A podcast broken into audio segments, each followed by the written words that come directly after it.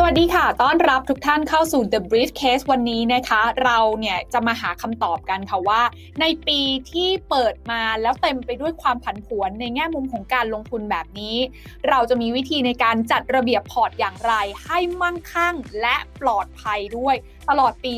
2022 นี้นะคะ วันนี้เนี่ยเราได้รับเกียรติจากผู้เชี่ยวชาญการลงทุนจากกรุงศรีเอ็กซ์คลูซีฟค่ะ จะมาแตกภาพใหญ่ให้เราเข้าใจกันนะคะว่าความผันผวนที่เกิดขึ้นแบบนี้ในมุมมองของการจัดพอร์ตภาพรวม เราควรจะต้องมองเป็นธีมการลงทุนรูปแบบไหน และในแต่ละธีมการลงทุนนั้น เราจะมีวิธีเลือกลงทุนอย่างไร ให้พอร์ตของเราทั้งปีนี้เลยเนี่ยนะคะ ปลอดภัยแล้วก็สร้างผลตอบแทนได้ดี วันนี้เราอยู่กับคุณวินพรหมแพทย์ ผู้ช่วยกรรมการผู้จัดการใหญ่ผู้บริหารสายงานลูกค้า High Net Worth ธนาคารกรุงศรีอยุธยาจำกัดมหาชน คุณวินสวัสดีค่ะ สวัสดีครับ อย่างที่ทีน่าได้เกริ่นไปนะคะว่าจริง ๆ แล้วพอเราเปิดต้นปีมาเนี่ยหลายคนก็ไม่คาดฝันเหมือนกันว่าเราจะเจอกับความผันผวน ตั้งแต่โอไมครอนกลับมาระบาดอีกครั้งนะคะ รวมไปถึงการดำเนินนโยบายของเฟดที่เริ่มที่จะส่งสัญญาณนะคะ ไม่ใช่แค่เรื่องของการปรับขึ้นอัตราดอกเบี้ยที่เร็วกว่าคาด แต่อาจจะมีการดึงกลับสภาพคล่องเพิ่มเติมกันด้วย ก็เลยทำให้ตั้งแต่ต้นปีมาเนี่ยมีความผันผวน ให้เราได้ติดตามตลอดกันทุกเวลาเลยเนี่ยนะคะ อยากให้คุณวินช่วยฉายภาพนิดนึงว่า ด้วยความผันผวนที่เปิดมาตั้งแต่ต้นปีแบบนี้ในมุมมองของการให้คำแนะนำการลงทุนเนี่ย ปีนี้เราควรจะต้องมองธีมการลงทุนในรูปแบบไหนยังไงดีบ้างคะคุณวินคะครับคุณจีน่าครับผมคิดว่าปีนี้ต้องบอกว่าเป็นปีที่ยากกว่าปีที่แล้วนะปีที่แล้วเนี่ยถ้าย้อนไปจำกันได้นะครับตลาดหุ้นทั่วโลกยกเว้นหุ้นจีนเลยนะครับเป็นขาขึ้นตลอดทางเลยนะครับ ก็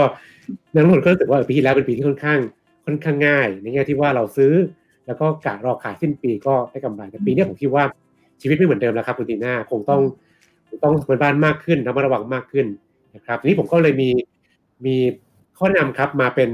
ทีมลงทุนของปีนี้ 4 ทีมจากกรุงศรีครูศรีนะครับทีมแรกครับก็คือว่าเราคิดว่าปีนี้เราคงต้องอยู่โควิด เป็นปีที่ 3 นะครับ ติดต่อกันแล้วนะครับหนีไปได้พ้นนะครับ เจอโอมิครอนตั้งแต่ต้นปี แล้วก็มีตัวแถมด้วยนอกจากโควิดแล้วคือ เงินเฟ้อนะครับ ซึ่งก็เริ่มมาตั้งแต่ปีที่แล้วแล้วนะครับปีนี้ต้องอยู่กับเงินเฟ้อต่อไปด้วยนะครับทีมที่2ครับ เราคงต้องเจอกับภาวะซึ่งเศรษฐกิจฟื้นไม่เท่ากันนะครับ มีคนที่ฟื้นเร็วสหรัฐยุโรปนะครับ คนที่ฟื้นช้าคือฝั่ง emerging market นะครับฟื้นไม่เท่ากันเกิดอะไรขึ้นนะครับ นโยบายของประเทศหลักๆเนี่ยก็จะส่วนทางกันครับ จะมีคนที่พยายามจะลดทอนความร้อนแรงเงินเฟ้อนะครับ มีคนที่พยายามจะกระตุ้นเศรษฐกิจก็คือจะมี การส่วนทางกันของนโยบายนะครับเราเรียกว่า policy divergence นะครับทีที่3ครับคือว่าจริงๆเกิดขึ้นมาตั้งแต่นานแล้วครับ แล้วก็คุณไบเดนมาเร่งขึ้นอีกคือเรื่องของการที่เราต้องดูแลสังคมสิ่งแวดล้อมมากขึ้นเรื่อง ESG นะครับก็เป็นการลงทุนที่เราช่วยๆกันนะครับในการลดภาวะโลกร้อนนะครับแล้วก็รับผิดชอบต่อสังคมสิ่งแวดล้อมมากขึ้นนะครับอันที่ 4 ครับก็คิดว่าปีนี้ผมเกริ่นว่าหุ้นอาจจะผันผวนนะครับ ก็ไม่เหมือนปีที่แล้ว ปีนี้เราต้องหา ที่หลบความวุ่นวายตลาดหุ้นครับก็จะเป็นการลงทุนในสินทรัพย์นอกตลาดนะ private asset นะครับก็แนะนำว่าอาจจะเป็นส่วนหนึ่งของพอร์ตเราเพื่อจะสร้างความสบายใจลดความวุ่นวายของตลาดหุ้นไปได้บ้างครับคุณทีน่าครับผมอืมเห็นภาพทีเดียวค่ะคุณวินอย่างสี่ธีมที่เราคุยกันเนี่ยเริ่มที่ธีมแรก ที่คุณวินบอกว่าเรื่องของโควิดเนี่ยมันน่าจะต้องอยู่กันไปอีกสักระยะหนึ่งนะคะ แล้วโควิดเนี่ยนะคะ ตอนนี้หลายคนก็เริ่มมองกันละว่า ถึงแม้จะมีสายพันธุ์ใหม่ระบาด แล้วก็ผู้ติดเชื้อเยอะ แต่ว่าอาการไม่ได้หนัก จนหลายคนกลับมากังวลว่าจะเกิดการล็อกดาวน์เหมือนกับปีที่แล้วภาพมันเริ่มเปลี่ยน แล้วกลายเป็นว่าหลายคนก็ประเมินว่ามันอาจจะกลายเป็นโรคประจำถิ่นโรคหนึ่งไปเนี่ยนะคะ ประเด็นก็คือว่าการที่เราต้องอยู่กับโควิด ในธีมแรกเนี่ยอยากให้คุณวินช่วยฉายภาพนิดนึงว่า แล้วในแง่มุมของการเชื่อมโยงมายังการลงทุนเนี่ยเราต้องตีความยังไงกับการที่โควิด มันจะอยู่กับเราแบบนี้ต่อไป สะท้อนว่าแล้วเราควรต้องจัดการยังไงกับสิ่งที่อยู่ในพอร์ตของเราด้วย ตรงนี้ในมุมมองของกรุงศรีครูซีเองแนะแนำลูกค้ายังไงคะกับธีมนี้ ครับถ้าเรามาดูความเคลื่อนไหวนะครับของเรื่องโควิด ก็จะเห็นว่า ตัวเลขการฉีดวัคซีนนะครับคุณทีน่าในหลายประเทศที่เราเลือกมาให้ดูเนี่ยนะครับก็ถือว่าคืบหน้าไปมากช่วงครึ่งหลังปีที่แล้วนะครับแล้วจริงๆตอนนี้หลายประเทศครับคุณทีน่าฉีดวัคซีนครบ 2 โดสแล้วเนี่ยมากกว่าสหรัฐนะสหรัฐเนี่ตอนแรกเขาเป็นเหมือนกับผู้นำนะครับมีบริษัทผู้ผลิตวัคซีนรายใหญ่อยู่ที่นั่น แต่ว่าหลังๆกลายว่าประเทศอื่นๆเนี่ยแซงหน้าสหรัฐไปแล้วเรื่องของจำนวนผู้ฉีดวัคซีนครบ 2 โดสนะครับปีนี้ครับเราจะกลับมาดูกันอีกมุมหนึ่งว่า 2 โดสไม่พอแล้วครับเราต้องคุยเรื่อง booster dose ซึ่งประเทศก็เริ่มมาคุยเรื่องนี้ว่าเอ๊ะเราคงต้องฉีดเข็มสามเข็มสี่กันแล้วนะครับแล้วก็ผมคิดว่าความท้าทายของปีนี้คือว่าหลายประเทศนะครับยิ่งในอเมริกาและยุโรปเนี่ยเขามีคนจำนวนหนึ่งไม่ยอมฉีดวัคซีนเลยนะครับไม่ไม่ฉีดเลย ไม่อยากฉีดเพิ่ม ไม่อยากฉีดให้ครบ แล้วก็เป็นปัญหาที่ออกมาประท้วงบ้างอะไรบ้าง ซึ่งอันนี้เป็นผมว่าเป็นจุดหนึ่งที่ทำให้โอมิครอน แล้วก็โควิดในภาพรวมเนี่ยอาจจะคลี่คลายช้าที่เราคิด นะครับเราเห็นผู้ติดเชื้อเพิ่มขึ้นมาเยอะมากนะครับจริงๆกราฟทางขวาเนี่ยถ้าอัปเดตมาถึงช่วงหลังปีใหม่ครับคุณทีน่าผู้ติดเชื้อในรอบนี้เนี่ยในอเมริกายุโรปเนี่ยขึ้นมามากกว่าปีที่แล้วนะครับขึ้นมาเยอะมากนะครับก็จำนวนเนี่ยมหาศาลมาก ถ้าเป็นกราฟคือพุ่งขึ้นมาชัดเจนเลยที่ฝั่งเอเชียครับของเราขึ้นมาไม่เยอะ เพราะนั้นก็คือเราเห็นเลยว่ารอบนี้ยุโรปอเมริกาเนี่ยโควิดเขากระทบเยอะกว่านะครับแต่ในข่าวร้ายมีข่าวดีว่าคนเสียชีวิตครับคุณที่รอบนี้ต่างรอบที่แล้วนะครับก็คือว่า โอมิครอนเนี่ยก็โดยธรรมชาติของของสายพันธุ์นี้อาจจะเป็นเพราะว่าติดง่ายแต่ว่าอาการไม่รุนแรงเท่านะครับ ก็ก็ทำให้จำนวนผู้เสียชีวิตเนี่ยน้อยกว่าที่แล้วนะครับแล้วก็ดีครับแม้ผู้เสียชีวิตจะน้อยเนี่ย แต่ผู้ติดเชื้อมันเยอะฐานมันกว้างครับพอเรานับอาการหนักและผู้เสียชีวิตจริงก็ยังเยอะอยู่มันก็กระทบกัน มันก็ทำให้ตรงนี้ก็เกิดการติดขัด เรื่องของการฟื้นตัวเศรษฐกิจนะครับ ก็ถ้าถามว่ามันเกี่ยวอะไรกับเราเยอะไหมผมก็เกี่ยวครับ เช่น การเปิดประเทศก็ช้าลงนะครับ ถึงแม้ว่ารอบนี้ไม่มีล็อกดาวน์แบบ full lockdown รอบที่แล้วแล้วก็ตามเนี่ย แต่ว่าการเปิดประเทศให้เดินทางระหว่างกันผมว่ามันช้าลงนะครับไม่ว่าต่างชาติจะมาไทยหรือไทยจะไปต่างชาติ หรือว่าการเดินทางระหว่างกันผมว่ามันช้าลงก็ อันนี้ผมว่าเป็นกระทบเราชัดเจนเพราะฉะนั้นโควิดเนี่ยก็เป็นปัญหาซึ่งยังไม่จบครับปีที่สามยังไม่จบก็ ถึงแม้ว่าโอมิครอนจะไม่รุนแรงเท่าเท่าเดลต้าหรือสายพันธุ์อื่นเนี่ยแต่ก็ก็เป็นปัญหาที่อยู่กับเราต่อเนื่องครับคุณทีน่าครับ อืม แต่สิ่งที่เราเห็นตามมาก็คือว่าโอเค อย่างที่คุณวินบอกเลยค่ะว่า ตอนนี้เนี่ยคนเริ่มที่จะรู้สึกคุ้นชินละว่าโอเค เราคงต้องอยู่กับโควิด -19 ไปอีกสักระยะหนึ่งนะคะ หรือแม้กระทั่งว่ามันอาจจะอยู่กับเราตลอดไปก็ได้เนี่ยนะคะ คนก็เลยเริ่มหันมาใช้ชีวิต ปกติมากขึ้น ถึงแม้ว่ายังมีเรื่องของการแพร่ระบาดอยู่เนี่ยนะคะทำให้ส่วนหนึ่งก็คือเรื่องของราคาสินค้าและบริการในช่วงที่ผ่านมาเนี่ยถึงแม้ว่าจะมีการระบาดอย่างต่อเนื่อง ก็มาพร้อม ๆ กับเงินเฟ้อที่เฟ้อขึ้นมาแล้ว แล้วก็คาดการว่าจะอยู่นานกว่าที่หลาย ๆ คนคิดด้วย ประเด็นนี้เนี่ยมันจะส่งผลต่อเรื่องของมูลค่าหรือว่าการเลือกสรรสินทรัพย์ที่จะอยู่ในพอร์ตของเราตลอดทั้งปีนี้เนี่ยยังไงบ้างคะพอเอาเรื่องของเงินเฟ้อเข้ามาจับด้วยค่ะคุณวิน ใช่ครับอย่างที่ผมเกริ่นว่าปีนี้นอกจากเจอโควิด แล้วเงินเฟ้อก็เป็นหนึ่งในตัววุ่นวายของเรานะครับเกี่ยวกับการลงทุนด้วยนะครับ ก็ถ้าจะดูกราฟก็จะเห็นว่าทาง BlackRock ก็มีการพลอตกราฟตัวเงินเฟ้อครับ แล้วก็เขาก็บอกว่าเนี่ย economic restart ก็คือการฟื้นตัวเศรษฐกิจรอบนี้ครับมันมาพร้อมกับเงินเฟ้อที่สูงมากนะครับแล้วก็ตัวเลขเงินเฟ้อในสหรัฐในบางที่เนี่ยก็สูงสุดในรอบหลายๆสิบปีเลยครับอย่างสหรัฐก็น่าจะสูงสุดในรอบเกือบ40 ปีนะครับแล้วมันมาจากหลายปัจจัยครับคุณทีน่าทั้งเรื่องของราคาพลังงาน ราคาสินค้า supply chain disruption นะครับราคาวัตถุดิบต่างๆ คือมาพร้อมกันแบบเหมือนไม่ได้ดัดหมายครับ แต่ว่ามาพร้อมกันหมดเลยดูจากกราฟครับจะเห็นได้ว่าตัวแท่งเนี่ยมันมันมีหลายสีแต่ละสีคือหนึ่งปัจจัยที่ทำให้เงินเฟ้อขึ้นใช่ไหมครับ เห็นได้ว่ารอบนี้มันมาหมดเลยครับ คือทุกปัจจัยที่ก่อให้เกิดเงินเฟ้อมันมาครบนะครับแต่ในในความวุ่นวายตรงนี้ครับก็มีข่าวนี้หนึ่งว่าถ้าดูจากกราฟเนี่ยทาง BlackRock เองก็คาดการณ์เราเองก็คาดการณ์ในกรุงศรีคาดการณ์ว่าเงินเฟ้อครับมันจะเป็นปัจจัยลบวุ่นวายของเราเนี่ยมากในไตรมาสหนึ่งปีนี้นะครับแต่จะคลี่คลายลงได้ในไตรมาสสองสามสี่ต่อไปถามว่าทำไม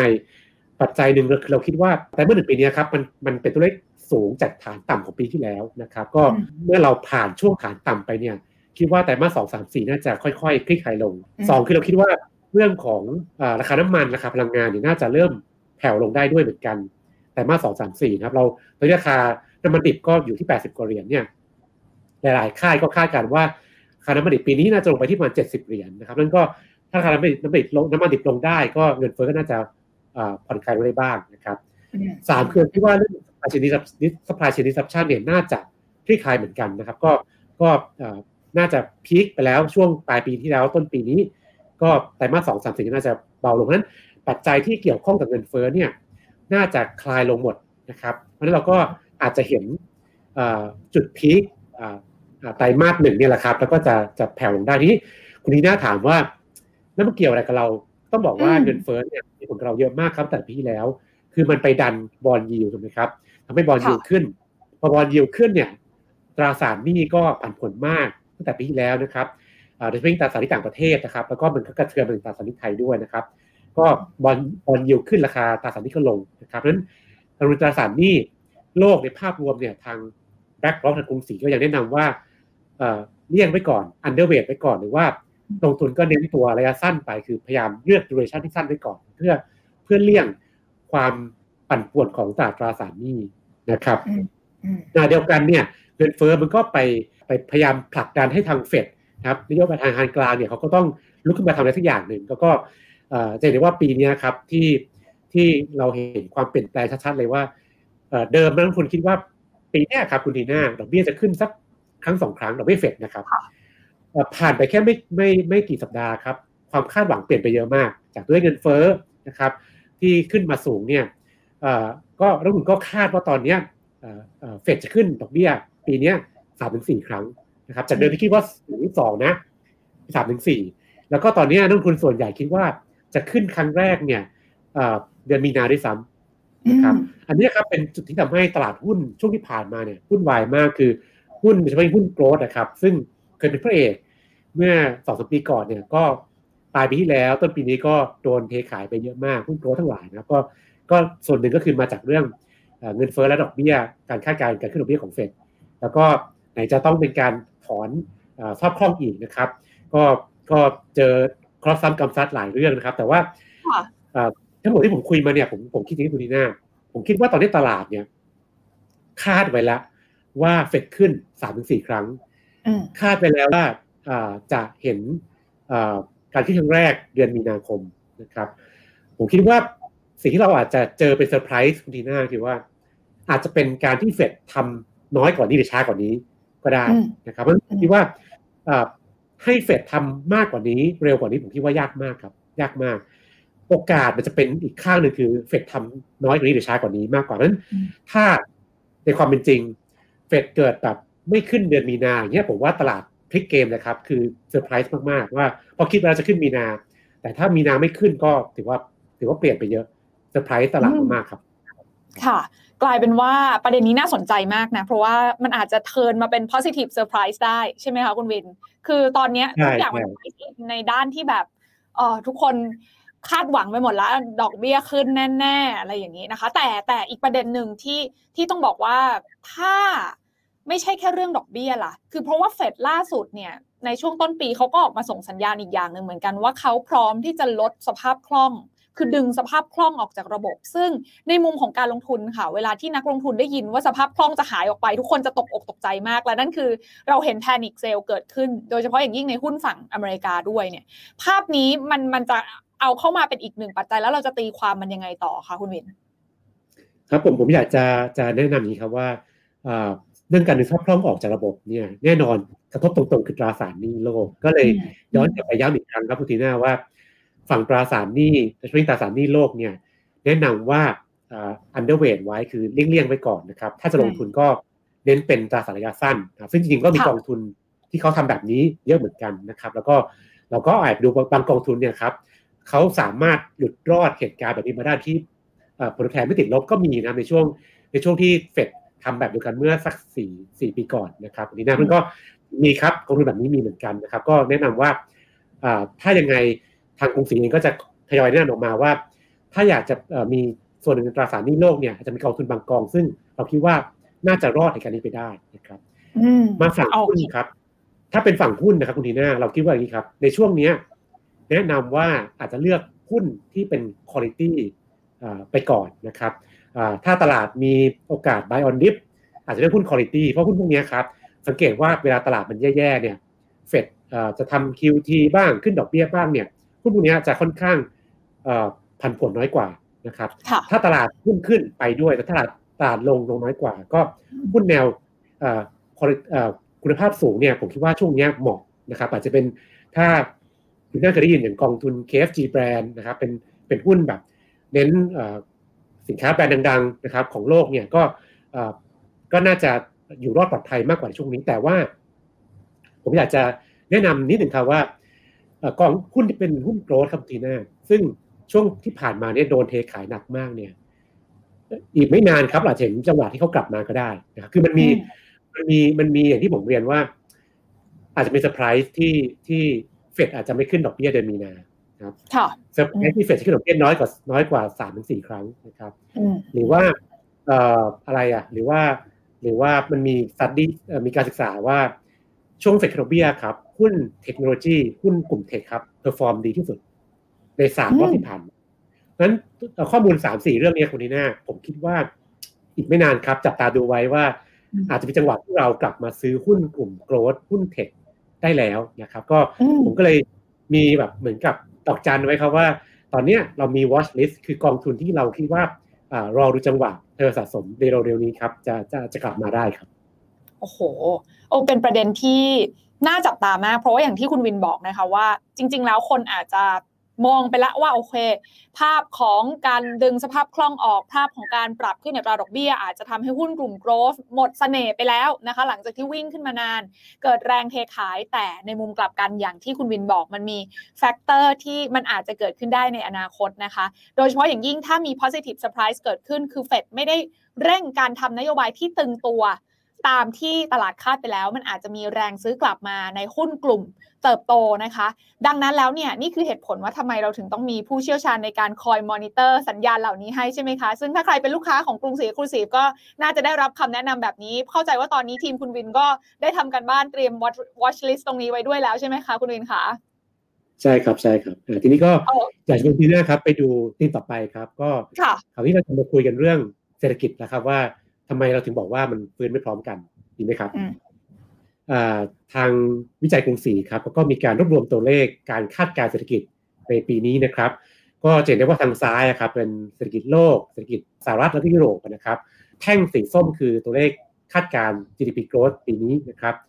จุดวงกลมสีเทาเนี่ยคือตัวเลขเฉลี่ยย้อนหลัง 10 ปีนะครับ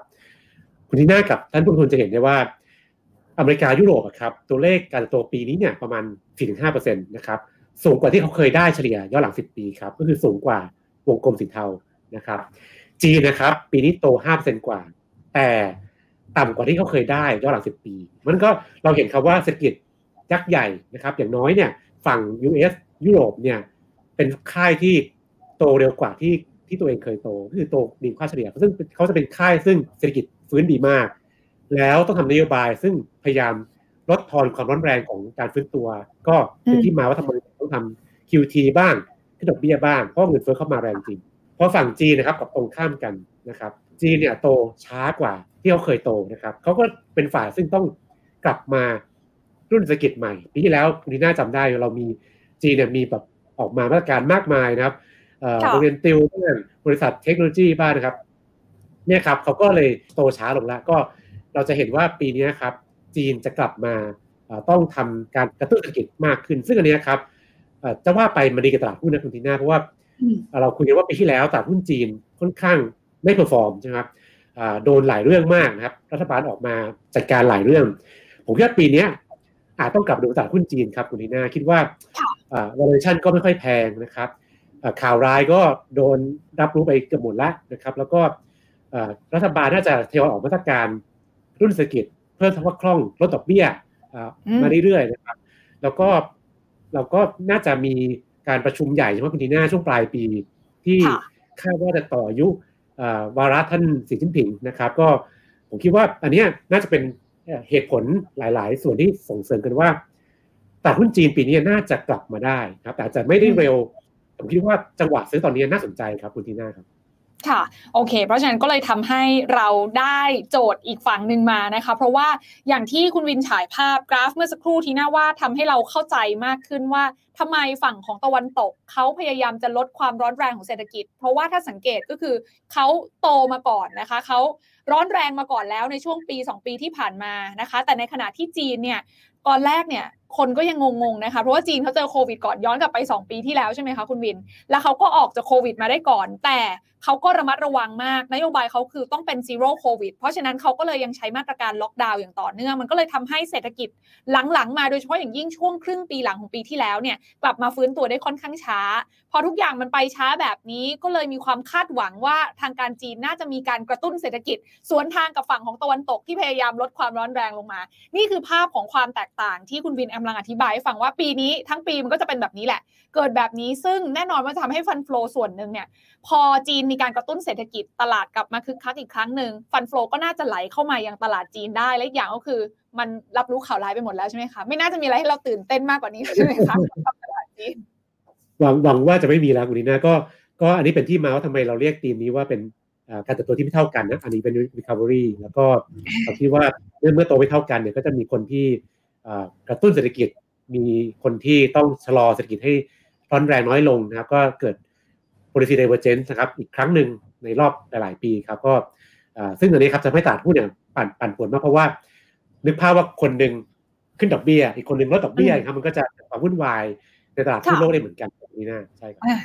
เรียกว่าเราเข้าใจไปแล้ว2ธีมนะคะ เห็นภาพชัดขึ้นธีมแรกเรื่องของเงินเฟ้อทำให้เรารู้ว่าเราต้องหลีกเลี่ยงตราสารหนี้ไปก่อน ลงทุนในตราสารหนี้ระยะสั้น ส่วนตลาดหุ้น เรื่องของหุ้นเน้นหุ้นคุณลิตี้มากขึ้น เพราะว่าตลาดจะมีความผันผวนด้วยนะคะ ส่วนธีมที่ 2ทำให้เรารู้ว่าความขัดแย้งในการดำเนินนโยบาย จะทำให้เงินมีโอกาสไหลกลับมาฝั่งเอเชียมากขึ้น ซึ่งตลาดจีนกลายเป็นจุดหมายสำคัญในปีนี้ที่คุณวินและกรุงศรีคูซีชวนทุกคนจับตาดูให้ดี แล้วก็คิดว่าน่าจะเป็นทามมิ่งที่ดีด้วย แต่ทีนี้ธีมที่ 3 เข้าใจว่าธีมที่ 3 ที่เมื่อสักครู่คุณวินแตะไปก็คือเรื่องของ ESG อันนี้มันต่อเนื่องมาจากปีที่แล้วเราคุยกับ กันทั้งปีเลยใช่ไหมคะคุณวินคะว่าตอนนี้นักลงทุนทั่วโลกต่างให้ความสำคัญกับเรื่องนี้มากขึ้น ปีนี้จะยังมีธีมที่มาจาก ESG ในการขับเคลื่อนอะไรที่น่าสนใจอีกบ้างคะครับได้เลยครับก็ถ้าดูสไลด์หน้าถัดมานะครับ ผมก็มีข้อมูลที่อยากจะมาเรียนย้ำอีกครั้งหนึ่งก็คือว่าถ้าดูสินทรัพย์ที่เป็น ESG asset นะครับ ก็ทางกลุ่มเบิร์กก็มีการคาดการณ์ว่ามันเคยอยู่ที่ประมาณสัก 35 ล้านล้านดอลลาร์นะครับ35 trillion สิ้นปี 2020 นะครับ ก็โตมาตลอดนะครับ โตมาทุกปีเลยปีหนึ่งหลาย trillion นะครับ แล้วก็คาดว่า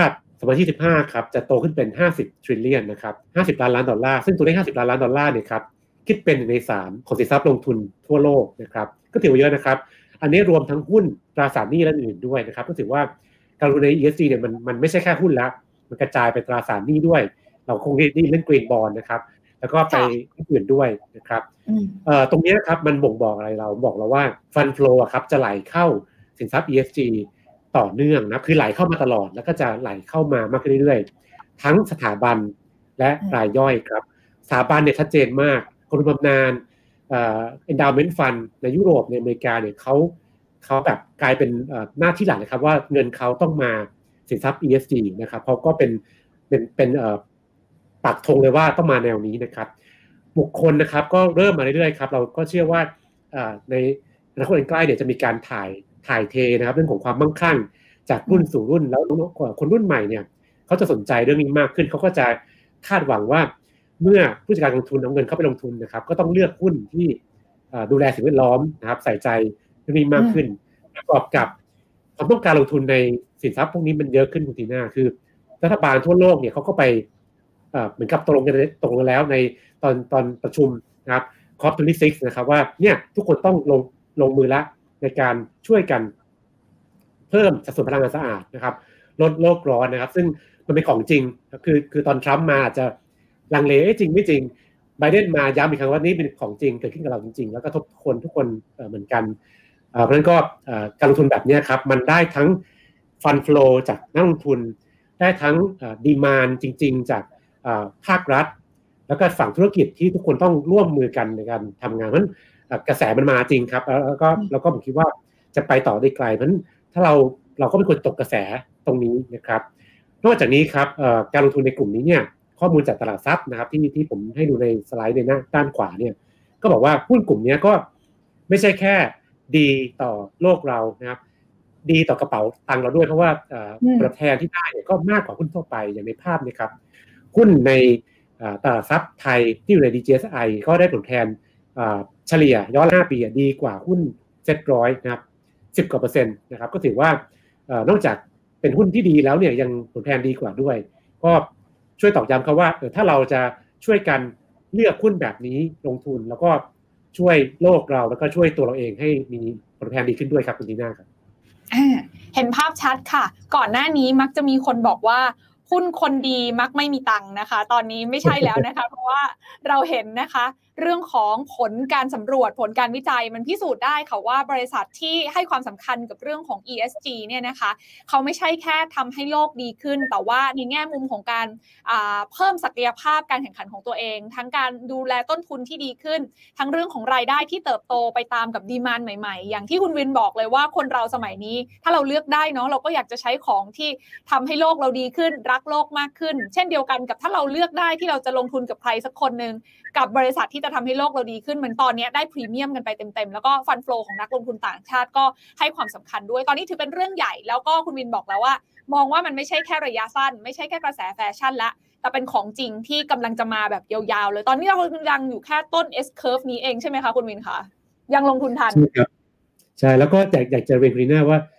ข่าวดีคือว่าผมคิดว่าผู้ลงทุนชาวไทยเนี่ยก็สนใจเรื่องนี้ด้วยนะครับ ก็เราเห็นตัวเลขการเติบโตของ กองทุนที่เป็น ESG นะครับทีมเนี่ยเพิ่มขึ้นเรื่อยๆ แล้วก็เพิ่มขึ้นค่อนข้างเร็วนะครับที่กรุงศรีเองก็ตามครับคุณทีน่า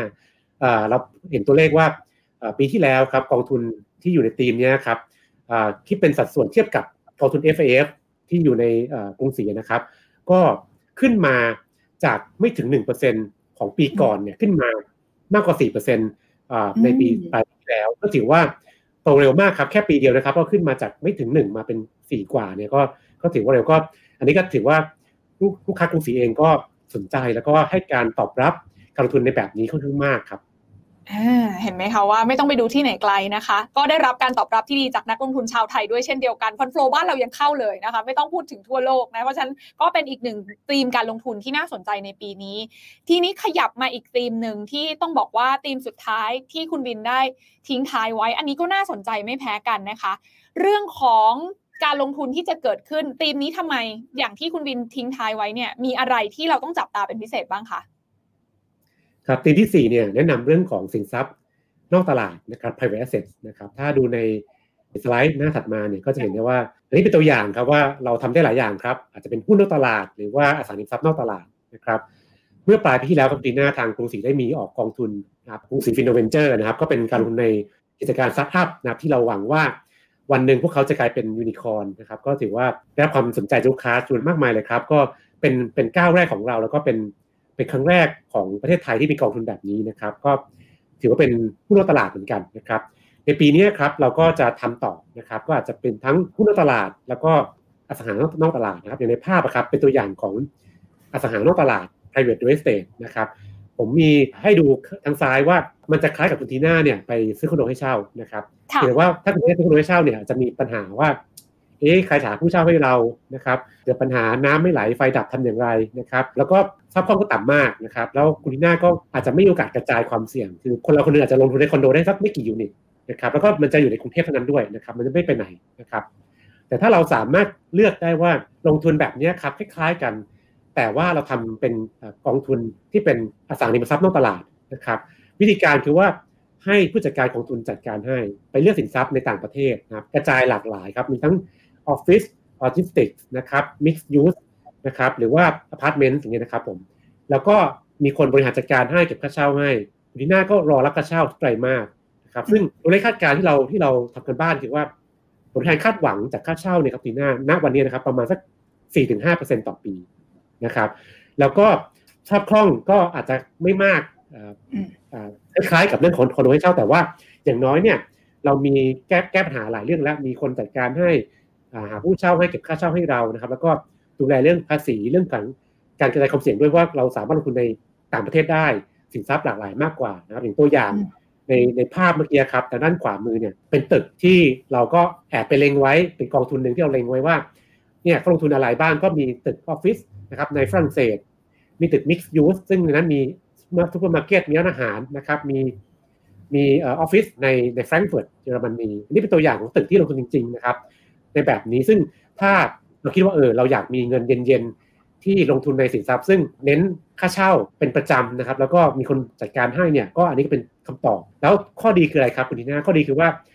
เงินลงทุนเราครับมันจะมีความนิ่งมากกว่า ถ้าเราลงทุนในสาริมทรัพย์ผ่านกองรีดราคาขึ้นลงเหมือนตลาดหุ้นนะครับก็หุ้นขึ้นก็ขึ้นหุ้นลงรีดก็ลงด้วยนะครับ แต่ว่าสินทรัพย์พวกนี้ครับมูลค่าของมันเนี่ยมันจะค่อนข้างนิ่งกว่า เสมือนว่าเราดูมูลค่าคอนโดครับ มันจะค่อยๆขยับนานๆครั้งตามการปรับการประเมินของผู้ประเมินแล้วมันก็ถ้าเป็นกราฟ NAV ก็จะเป็นกราฟที่นิ่งกว่านานๆขยับทีครับแล้วก็เราศึกษาแล้วครับว่า ต่อให้เป็นช่วงเกิดวิกฤตว่าจะเป็นช่วงซับพรามช่วงโควิด เนี่ย พวกนี้ครับกระทบน้อยมากถามว่าทำไม เพราะว่าก็ตึกก็ยังมีคนเช่าอยู่เหมือนเดิมนะครับ ก็ไม่ได้เดือดร้อนอะไร อาจจะมีมูลค่าตึกปรับ ลงบ้างแต่ว่าถ้าตัดแต่ผู้เช่ายังเช่าอยู่ครบเนี่ยเราก็เก็บค่าเช่าเหมือนเดิมเพราะฉะนั้นก็ผลกระทบของมันเนี่ยน้อยมากเมื่อเทียบกับการลงในในสินทรัพย์ในตลาดหลักทรัพย์ครับผมค่ะ นั่นหมายความว่าธีมที่ 4 ที่คุณวินได้บอกมาก็คือว่าเทรนด์ของการลงทุนในพวก private asset นะคะ หรือว่าสินทรัพย์นอกตลาดเนี่ยปีนี้จะยิ่งมาแรงมากขึ้น เพราะว่าหลายคนเนี่ยก็เห็นละว่าผลตอบแทนที่ได้เนี่ยมันค่อนข้างดีกว่าถ้าเทียบกับอัตราดอกเบี้ยที่ยังอยู่ในระดับต่ำถึงแม้ว่าดอกเบี้ยค่อยๆ จะขึ้นมาเนี่ยนะคะ แต่ก็ยังต่ำกว่าอยู่ดีใช่ไหมคะคุณเบนและที่สำคัญก็คือสามารถกระจายความเสี่ยง แล้วก็มีความนิ่งนะคะของความผันผวนเนี่ยมากกว่าสินทรัพย์ที่อยู่ในตลาดที่ mark to market กันทุกวันแบบนี้นะคะ แต่ทีนี้ถามคุณวินเพิ่มเติมนิดนึงค่ะว่าในมุมของผู้ลงทุนทั่วไปเนี่ยแต่ก่อนจะรู้สึกว่าโหการไปลงทุนในสินทรัพย์นอกตลาดมันเป็นเรื่องยากมากเลย เพราะว่าหนึ่งเงินเราก็ไม่ได้ใหญ่มากใช่ไหมคะ แล้วก็การหาข้อมูลการทำ due diligence เนี่ยมันก็ไม่ใช่เรื่องง่าย แต่ว่าหลังจากนี้เนี่ยเราจะมีทางเลือกเราจะมีช่องทางในการเข้ามาลงทุนในสินทรัพย์นอกตลาดแบบนี้เยอะขึ้นด้วยไหมคะ ในปีนี้ ใช่ครับจริงๆแล้วข้อดีคือว่าเมื่อก่อนนะครับ สินทรัพย์พวกนี้ครับอย่างสถานีทรัพย์นอกตลาดนะคุณตีน่ามันจำกัดวงนะครับ เฉพาะผู้ลงทุนสถาบันเท่านั้น คนบำนาญนะครับ หรือว่า endowment fund Harvard Yale ทั้งหลายเนี่ยเขาลงทุนกันครั้งหนึ่งเนี่ยก็ถือว่าเป็นหลักร้อยล้านพันล้าน ก็คือ ticket size ใหญ่มากนะครับแล้วก็ลงทุนกันยาวครับสิบปีสิบปีเป็นอย่างน้อยนะครับ แต่ว่าในยุคนี้ครับผมเชื่อว่านักลงทุนคนไทยเนี่ยเรามีโอกาสเข้าถึงสักรีได้มากขึ้น เราก็จะเอามาทำเป็นกองทุนรวมนะครับสำหรับลงทุนรายใหญ่นะครับ แล้วก็อาจจะ ticket size เล็กลง จากสถาบันเขาลงทุนกันเป็นหลักร้อยล้านพันล้านอาจจะเป็นหลักห้าแสนหนึ่งล้านบาทกินต้นนะครับระยะเวลาก็ก็คงต้องยาวหน่อยครับคุณทีน่าอย่างอย่างอย่างอสังหาริมทรัพย์เนี่ยผมแนะนำว่าเราควรจะอยู่กับกองแบบนี้อย่างน้อยห้าปีขึ้นไปถามว่าทำไม เพราะว่ามันเหมือนเราซื้อคอนโดให้เช่าครับคุณทีน่าถ้าเราซื้อคอนโดวันนี้ เดือนหน้ากาจะขายเนี่ยผมว่ามันยากมาก แล้วมันก็อาจจะเสียมากได้เพราะต้องขายของราคาแย่ใช่ไหมครับ แต่พวกนี้ครับเราเราควรจะอยู่เขานานๆเพื่อตัดตวงเก็บเกี่ยวผลประโยชน์จากการลงทุน ให้นานที่สุด แล้วก็ยิ่งอยู่นานยิ่งดีมันก็แนะนำว่าสินทรัพย์แบบนี้ครับมันอยู่อย่างน้อยห้าปีขึ้นไปเพราะฉะนั้นเทียบกับอดีตเนี่ยเราเคยเข้าไม่ถึงวันนี้เราเข้าถึงแล้วครับ ticket size เล็กลงนะครับ และเวลาก็สั้นลงประมาณนึงแต่ยังยังยาวอยู่นะครับสำหรับผู้ลงทุนบุคคล แต่คิดว่าน่าจะเหมาะกับผู้ลงทุนที่มีเงินเย็น แล้วก็สามารถรองรับความเสี่ยงได้แล้วก็เข้าใจกองทุนแบบนี้เป็นอย่างดีครับคุณทีน่าครับอืม ฟังดูแบบนี้หลายคนว่าทีน่าว่าน่าจะให้ความสนใจมากยิ่งขึ้นนะคะ แต่ว่าเนื่องจากมันเป็น asset class ค่อนข้างใหม่ในบ้านเรานะคะ ความเสี่ยงสำหรับนักลงทุนที่บอกว่าอยากจะเข้ามาลงทุนใน private asset แบบนี้มีอะไรที่เราต้องพิจารณาเพิ่มเติมเป็นพิเศษบ้างคะคุณวิน ก็จริงๆผมเนี่ยเขียนไว้ในตีมที่ 4 ว่า private assets for peace of mind นะครับคือคือก็คือถ้าแบบนี้เหมาะกับคนที่เราเราอยากจะแบ่งพอร์ตส่วนหนึ่งเพื่อความสบายใจนะครับ แต่ว่าทำไมต้องสบายใจเพราะว่าเราอยากให้พอร์ตส่วนหนึ่งของเราเนี่ยมีความผันผวนน้อยกว่าตลาดหุ้นนะครับเพราะฉะนั้นข้อดีของสินทรัพย์ตรงนี้คือ คือมันจะเส้นกราฟ NAV มันจะนิ่งกว่านะครับ แต่ความเสี่ยงคืออะไรความเสี่ยงคือว่า มันต้องอยู่เราต้องอยู่กับสินทรัพย์พวกนี้นานนิดนึงนะครับอย่างที่ผมบอกว่าอสังหาริมทรัพย์เข้าตลาดเนี่ยต้องอยู่น้อยห้าปีขึ้นไปเจ็ดปีได้ยิ่งดีสิบปีได้ยิ่งดีมากนะครับเพราะฉะนั้นเราต้องเข้าใจตรงนี้ก่อนแล้วถ้าเราเข้าใจได้ว่าอ๋อ คุณทีน่าหรือผมเนี่ยมีระยะเวลาทุนนานพอนะครับเราอยู่กันได้ 5 ปีขึ้นไปเนี่ยผมว่านี้ก็ตอบโจทย์เป็นเงินเย็นจริงๆนะครับ ถ้าเป็นเงินร้อนอยู่สั้นไม่แนะนำนะครับมันก็คำถามข้อแรกเลยคือว่าเงินนี้เป็นเงินเย็นจริงหรือเปล่า อยู่ได้นานหรือเปล่านี่สำคัญมากนะครับคอนเซ็ปต์ข้อที่2นี่คือเรื่องของค่างเงินก็ต้องยอมรับว่าการลงทุนในต่างประเทศ แน่นอนมีเรื่องของความเสี่ยงค่างเงิน ก็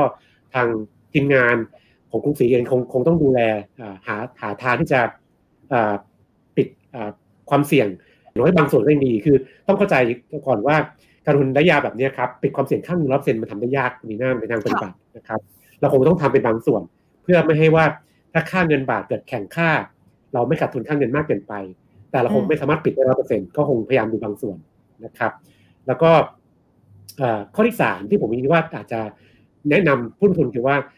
ฝีมือสำคัญครับการลงทุนพวกนี้เพราะว่ามันมันต่างจาก ตลาดหุ้นเนี่ยตลาดหุ้นเราเราเลือกได้ว่าเอาเอาฝีมือก็ต้องเลือกกองแอคทีฟฟัน ถ้าเราไม่สนใจฝีมือผู้จัดการก็เอาพาสซีฟฟัน ETF ไปนะครับ แต่ทรัพย์พวกนี้ครับคุณทีน่าต้องการฝีมือมากๆมันเราต้องเลือกผู้จัดการที่ฝีมือดีจริง ๆ มีประวัติที่ดีของการบริหารกองทุนที่เก่งมาก เลือกสินทรัพย์เก่ง เลือกตึกเก่ง หาผู้เช่าดีนะครับบริหารตึกได้ดีคือฝีมือสำคัญมากเพราะนั้นก็ความเสี่ยงตรงนี้สำคัญเพราะถ้าถ้าฝีมือไม่ถึง กองทุนนี้ก็ก็อาจจะจะผลแทนไม่ค่อยดีครับผมค่ะ เพราะฉะนั้นนี่เป็นความเสี่ยงที่นักลงทุนที่สนใจควรต้องเข้าใจมีเรื่องของ liquidity risk นะคะ เรื่องความเสี่ยงเรื่องสภาพคล่อง เพราะว่าเป็นการออกแบบเพื่อการลงทุนระยะยาว ค่อยๆ รับผลตอบแทนไป เป็นสินทรัพย์นอกตลาดอาจจะไม่ได้ซื้อง่ายขายคล่องนัก แต่ว่าเรื่องของผลตอบแทนมันก็จะ ค่อนข้างนิ่ง แล้วก็ค่อยเป็นค่อยไปอย่างที่คุณวินบอกนะคะ ในขณะเดียวกันมีความเสี่ยงเรื่องอัตราแลกเปลี่ยน แล้วก็แน่นอนต้องใช้มืออาชีพในการบริหารจัดการ ซึ่งในฐานะที่เราเป็นนักลงทุนส่วนบุคคล อาจจะไม่ได้มีเวลาเข้ามาทำการบ้านส่วนนี้มากนักนี่คือเหตุผลว่าทีมกรุงศรี Exclusive ก็จะช่วยคัดสรรแล้วก็ช่วยให้คำแนะนำในเรื่องนี้สำหรับใครที่อยากจะเข้ามาลงใน private asset ด้วยใช่ไหมคะคุณวิน ใช่ครับเราก็เตรียมการที่จะแนะนำลูกค้าผู้ลงทุนทุกคนนะครับในการดูแลสินทรัพย์กลุ่มนี้ครับผม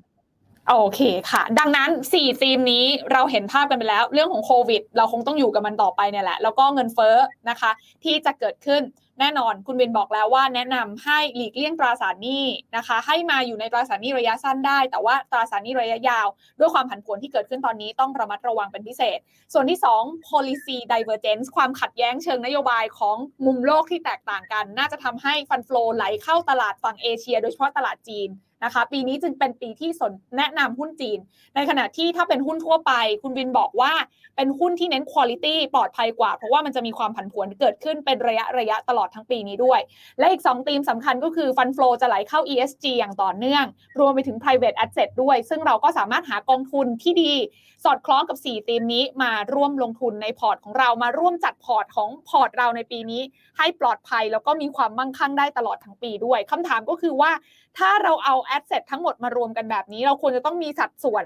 แต่ละธีมนะคะที่ according to แต่ละธีมอย่างที่คุณวินแนะนำเนี่ยยังไงดีในภาพรวมของทั้งปีคะคุณวินคะครับก็ถ้าเราแบ่งเงินร้อยบาทนะครับ แนะนำว่าในร้อยบาทนะครับ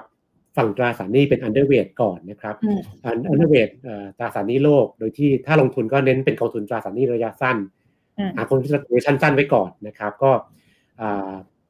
พื่อให้เราไม่กระทบจากเรื่องของวันนี้ที่ผันผวนมากๆนะครับ ฝั่งหุ้นแนะนำเป็นโอเวอร์เวทนะครับไปช่วยหุ้นโลกนะครับ แต่ในหุ้นด้วยกันนะครับคุณทีน่าแนะนำว่าถ้าใครอยากลงทุนแบบแบบไม่กังวลมากนักนะครับ ก็อาจจะซื้อแล้วถือกองทุนประเภทที่เป็นคุณภาพนะครับหุ้นคุณภาพดีๆนะครับ หรือว่าถ้าใครคิดว่าเราสามารถรับความเสี่ยงได้ แล้วก็มีมีความชอบในการทำ technical location บ้างเนี่ยก็อาจจะรอจังหวะนะที่ผมบอกว่าผมติด ตอกจันไว้เป็น watch list นะครับ เป็นหุ้นโกลด์หุ้นเทคจังหวะจะมาเร็วๆนี้นะครับ ถ้าเราเป็นสายชอบเทคนิคอลนะครับ หรือหุ้นจีน ซึ่งก็อาจจะมีจังหวะหน้าสะสมได้เหมือนกันนะมันก็ถ้าใครชอบแบบไม่ตื่นเต้นมากหุ้นคุณภาพถ้าใครอยากทำเทคนิคอลบ้าง ก็รอดูจังหวะซื้อหุ้นโกลด์หุ้นเทคหุ้นจีนนะครับ แล้วก็ขอแถมหุ้นเวียดนามด้วยซึ่งผมว่าน่าสนใจ อาจจะมีจังหวะให้ซื้อเพิ่มด้วยเวียดนามนะครับ ทีนี้ส่วนที่เหลือของพอร์ตเราก็คือเป็นสินทรัพย์ทางเลือกนะครับ ก็แนะนำว่าปีนี้อาจจะต้องแบ่งส่วนนี้ครับมาเป็นพวก private asset บ้าง อาจจะมีหุ้นนอกตลาดอสังหานอกตลาดเพื่อให้เราเนี่ยมีรายได้ประจำเข้ามา แล้วก็พอร์ตเราผันผวนน้อยลงนะครับ มีคนจัดการตรงนี้ให้นะครับ ทองคำวันนี้เรายังเป็น underweight อยู่นะครับ ก็อาจจะรอจังหวะให้ราคาลงมามากกว่านี้หน่อยแล้วค่อยเข้าไปกลับไปซื้อใหม่แล้วก็แล้วก็อาจจะหุ้นทุนจำนวนหนึ่งอาจจะมีเงินส่วนหนึ่งไปลงทุนใน crypto asset นะครับก็ก็ดูจังหวะได้เหมือนกันครับ ก็ราคาลงมาช่วงที่เราคุยกันนี่ก็สี่หมื่นกว่าเหรียญนะสี่หมื่นต้นก็อาจจะเป็นจังหวะยอยซื้อได้บ้างในคริปโตแอสเซทครับผมในตัวบิตคอยครับ อืมตอนนี้ต้องบอกว่าเป็นปีที่สินทรัพย์ทางเลือกมาแรงมากนะคะทั้งเรื่องของสินทรัพย์ดิจิทัลก็ดีหรือว่าสินทรัพย์นอกตลาดก็ดีเนี่ยสำหรับนักลงทุนที่บอกว่าก่อนหน้านี้ยังอยู่ใน traditional asset มาโดยตลอดเลยค่ะคุณบิน ปีนี้เข้าใจละทุกคนบอกกันว่ายังไงก็คงต้องมีการกระจายการลงทุนไปยังสินทรัพย์ทางเลือกรูปแบบใหม่ ๆ บ้าง การออกไปเริ่มลงทุนในสินทรัพย์เหล่านี้เราควรต้องเผื่อหรือว่า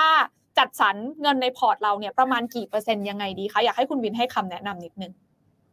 ปกติแนะนำว่าทางเลือกครับในพอร์ตควรจะมีสักสิบถึงยี่ห้าเปอร์เซ็นต์นะครับแล้วแต่แต่ท่านจะเข้าใจหรือว่ารับความเสี่ยงแค่ไหนนะครับ ก็เริ่มต้นคือมีสักสิบก่อนมีสิทธิ์มีอะไรบ้าง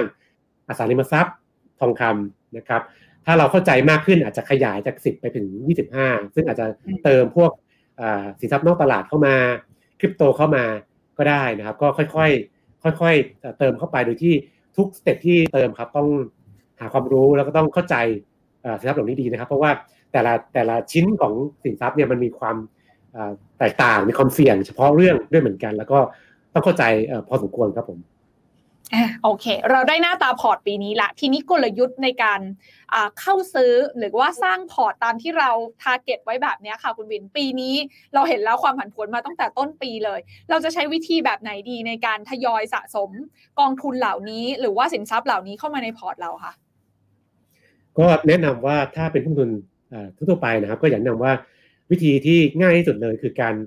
ทำคำสั่งล่วงหน้าไว้เป็น DCA ไปนะครับ ก็ให้เงินทำงานแทนเราแล้วคุณทีหน้าก็ตั้งสั่งไว้เลยว่าสิ้นเดือนเงินเดือนออกปุ๊บซื้ออะไรดีนะก็ตั้งสั่งไว้ทุกเดือนก็ในคำสั่งก็จะมีกองตราสารหนี้กองหุ้นกองเสียทางเลือกนะครับ ก็ทำทยอยไป อาจจะทำแบบนี้ครับในในในเงินของเราเป็นส่วนใหญ่อาจจะสักสูงว่า ตั้งเป้าว่าปีนี้ลงทุนทั้งหมดร้อยบาท จะลงทุนแบบนี้สักหกสิบเจ็ดสิบาทนะครับ ที่เหลือเก็บไว้สักสามสิบสี่สิบาทเนี่ยคุณที่หน้าเป็นกระสุนเอาไว้หยอดนะครับ ถ้าตลาดเกิดลงมาแรงๆนะครับ เกิดเซอร์ไพรส์ขึ้นมาอย่างที่ผมเกิดว่าไม่แน่ถ้าเกิดเฟดไม่ขึ้นดอกเบี้ยเดือนมีนา อาจจะเห็นเป็นจังหวะการหยอดหุ้นกลุ่ม growth กลุ่ม tech ก็ได้อย่างเงี้ยเก็บกระสุนไว้ครับเอาไว้หยอดในจังหวะแบบนั้น หรือว่าถ้าเราเล็งหุ้นจีนไว้ เกิดรัฐบาลออกอะไรออกมาเป็นเซอร์ไพรส์อีก ราคาหุ้นจีนลงอีกก็อาจจะเป็นจังหวะการซื้อได้ได้อีกครับ ก็แนะนำว่ามีกระสุนแบบนี้สักสามสิบสี่สิบเปอร์เซ็นต์นะครับก็ทีนี้ก็คงต้องแนะนำว่าตลาดหุ้นไม่ง่ายเหมือนปีที่แล้วนะครับ ก็คงต้องระมัดระวังแล้วก็วางแผนดีนะครับ แล้วก็คิดว่าการเป็นคนที่มีมุมมองคอนทราเรียนยังเป็นสิ่งใช้ได้อยู่นะคุณทีน่าเพราะว่าถ้าเราย้อนไปจำกันได้สองสัปดาห์ที่ผ่านมานะครับเรามักจะลงทุนในวันที่ เพื่อนๆลงทุนกันแล้วเป็นจังหวะตลาดขาขึ้นนะครับหุ้นเทคเนี่ยชัดเจนมากหลายๆ คนเนี่ยมักจะหยอดแย่ขาเข้าไปหยอดเงินเข้าไปตอนที่เป็นขาขึ้น เพราะเราคิดว่ามันจะขึ้นต่อนะครับ บางคนก็โอเคใส่แล้วก็พอขึ้นแล้วขายก็รอดไปบางคนใส่ไปแล้วก็อาจจะขายไม่ทันดอยพอดีใช่นั่นคือคือผมคิดว่าปีนี้อาจจะมีจังหวะของของการเข้าซื้อแบบคอนทราเรียนได้มากขึ้นกว่าปีที่แล้วนะครับ ก็ก็ เวลาตลาดลงแรงๆทุนทีหน้า ใจเราอะมันมันไม่ค่อยนิ่งนะครับต้องก็ยอมรับนะครับคนเป็นหมดผมก็เป็นนะครับ แต่ว่าถ้าเราสามารถทำใจนิ่งๆได้ แล้วก็เราคิดว่าเนี่ยของดีราคาถูกนะครับ เราก็ต้องลองแย่หยอดเงินไปซื้อบ้างนะครับ ลงทุนบ้างผมคิดว่า การที่เราได้ของถูกเนี่ยมันมันสบายใจกว่าครับเราอาจจะไม่ได้ราคาต่ำสุด แต่อย่างน้อยเนี่ยเรามีดาวไซริสต่ำเนี่ยก็ถ้าตลาดมันฟื้นมาเราก็ได้กำไรนะก็แนะนำว่าค อนทราเรียนยังเป็นกลยุทธ์ที่ใช้ได้ในปีนี้ครับโอ้โหเยี่ยมเลยค่ะ ที่น่าว่าเป็นคำแนะนำที่เอาไปใช้ได้จริงนะ ในปีนี้ เพราะว่าถ้าเราทำความเข้าใจภาพใหญ่อย่างที่คุณวินอธิบายมาละ เชื่อในสี่ธีมนี้ว่ามันน่าจะเกิดขึ้นแน่ๆแหละในปีนี้ ภาพใหญ่เราชัดแล้ว หลังจากนั้นเนี่ยกลยุทธ์การลงทุนแบ่งเลย 60-70%ของเราทยอยสะสมสม่ำเสมอไปทุกเดือนไม่ต้องสนใจนะคะ ส่วนอีก 30-40%อันนี้ทุกครั้งที่ มีข่าวตลาดลงแรงๆ หูต้องผึ่งเลยนะ เราต้องทำงานให้ดีนะคำว่า contrarian คือเรามองสวนตลาดใช่ไหมคะ กล้าที่จะเข้าไปซื้อในเวลาที่คนอื่นกลัว คุณปู่วอร์เรนบัฟเฟตก็บอกไว้เหมือนกัน เพราะว่าถ้าเรามั่นใจแล้วว่าภาพใหญ่เราถูก แล้วเราเข้าไปซื้อในช่วงเวลาที่ตลาด panic เราจะได้ต้นทุนเฉลี่ย ทั้งปีที่ต่ำเพียงพอทำให้เราสามารถลงทุนได้ระยะยาวใช่ไหมคะคุณวินคะใช่ครับก็ผมก็จะเล่าให้ทุกคนฟังว่ากองทุน IMF หุ้นไทยผมเนี่ยนะครับทำแบบนี้ครับที่ผมเล่าเมื่อกี้เลย ทำ DCA เจ็ดสิบเปอร์เซ็นแล้วที่เหลือเอาไว้หยอดนะครับ ก็ผมก็สะสมมาจนวันเนี้ย IMF ผมมีต้นทุนเฉลี่ยที่เป็น SET Index นะครับ ประมาณเจ็ดร้อยจุดได้วันนี้นะโหวันนี้ตลาดพันหกร้อยแปดสิบนะก็อันนี้ผมคิดว่ามัน work จริง ๆ คือหลายคนบ่นว่าตอนนี้หุ้นไทยไม่ได้ไปไหน เพราะถ้าถ้าเราซื้อตอนตอนดอยพันห้าพันหกเนี่ยก็จะไม่ได้กำไร แต่ว่าที่ผมเล่าเมื่อกี้ใช้กับตัวเองผมก็ก็ได้ได้ผลผมคิดว่า สำคัญครับ คือมันก็ต้องทำมาต่อเนื่องแล้วก็ต้องต้องกลั้นใจซื้อเวลาตลาดมันลงแรงๆด้วยครับผมอ่าเยี่ยมเลยค่ะ แน่นอนว่าสำหรับใครที่บอกว่าโอ้จะไม่ได้ใกล้ชิดตลาด ไม่ได้ติดตามข่าวสารเป็นประจำเนี่ยนะคะ ก็กรุงศรี Exclusive ค่ะ เข้าใจว่ามีบริการผู้เชี่ยวชาญ ให้คำปรึกษาเรื่องของการลงทุนเนี่ยโดยเฉพาะอย่างยิ่งในปีนี้เข้าใจว่าน่าจะมีทั้งกิจกรรมให้ความรู้แล้วก็คำแนะนำดีๆ มารอนักลงทุนอยู่ตลอดทั้งปีด้วยใช่ไหมคะคุณวิน ใช่ครับ ก็แนะนำให้ติดตามได้นะครับที่ไลน์แอดกรุงศรีครูซีฟนะครับแล้วก็จะมีการอัปเดตข้อมูลข่าวสารรวมทั้งมีการเชิญชวนให้ผู้ลงทุนเนี่ยมาร่วมงานสัมมนาหรือว่าการให้ความรู้อย่างต่อเนื่องต่อทั้งปีครับ ก็อยากไงก็เราเข้าไปแอดตัวไลน์แอด Exclusive นะครับในไลน์ครับผมอ่าลองหยิบมือถือขึ้นมาแล้วก็สแกน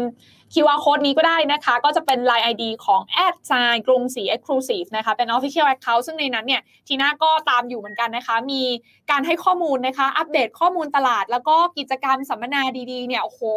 จัดแน่นอัดเต็มนะคะ ตลอดทั้งปีเลย เพราะฉะนั้นคุณจะไม่พลาดเรื่องของข่าวสารมุมมองการลงทุนทั้งใน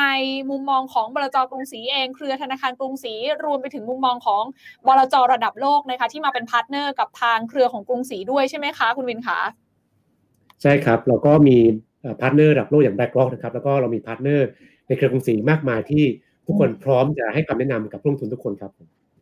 เยี่ยมเลยค่ะ ปีนี้ปี 2022 เราจะได้มีพอร์ตการลงทุนที่มั่งคั่ง แล้วก็ปลอดภัยด้วยในเวลาเดียวกันนะคะ อยากให้ทุกคนลงทุนด้วยความสบายใจ แล้วก็ลงทุนไปแล้วมีความสุขไปด้วยค่ะ นี่คือเหตุผลว่าวันนี้เลยชวนคุณวินมาฉายภาพใหญ่ให้เราเข้าใจตรงกันก่อนว่า ปีนี้ทั้งปีเราควรจะต้องจับตา แล้วก็ประเมินทิศทางของพอร์ตภาพรวมของเราอย่างไรกันบ้างวันนี้ขอบพระคุณคุณวินเป็นอย่างสูงเลยนะคะ ขอบคุณมากเลยค่ะขอบคุณครับ นี่คือทั้งหมดของ The Briefcase วันนี้นะคะ ที่ชวนทุกคนมาฟังข้อมูลลัดๆ กันเลยค่ะ 4 ธีมสำคัญของการจัดพอร์ตให้ปลอดภัยและมั่งคั่งตลอดทั้งปี 2022 นี้นะคะ ใครสนใจรายละเอียดเพิ่มเติมอย่างไร ก็สามารถไปแอดไซน์กรุงศรี Exclusive ได้ วันนี้หมดเวลาลงแล้ว EP หน้าเราจะมาคุยกันเรื่องอะไร เดี๋ยวรอติดตามกันได้ ทีน่าสุภัฒกิจเจริกิจลาทุกท่านไปก่อน สวัสดีค่ะ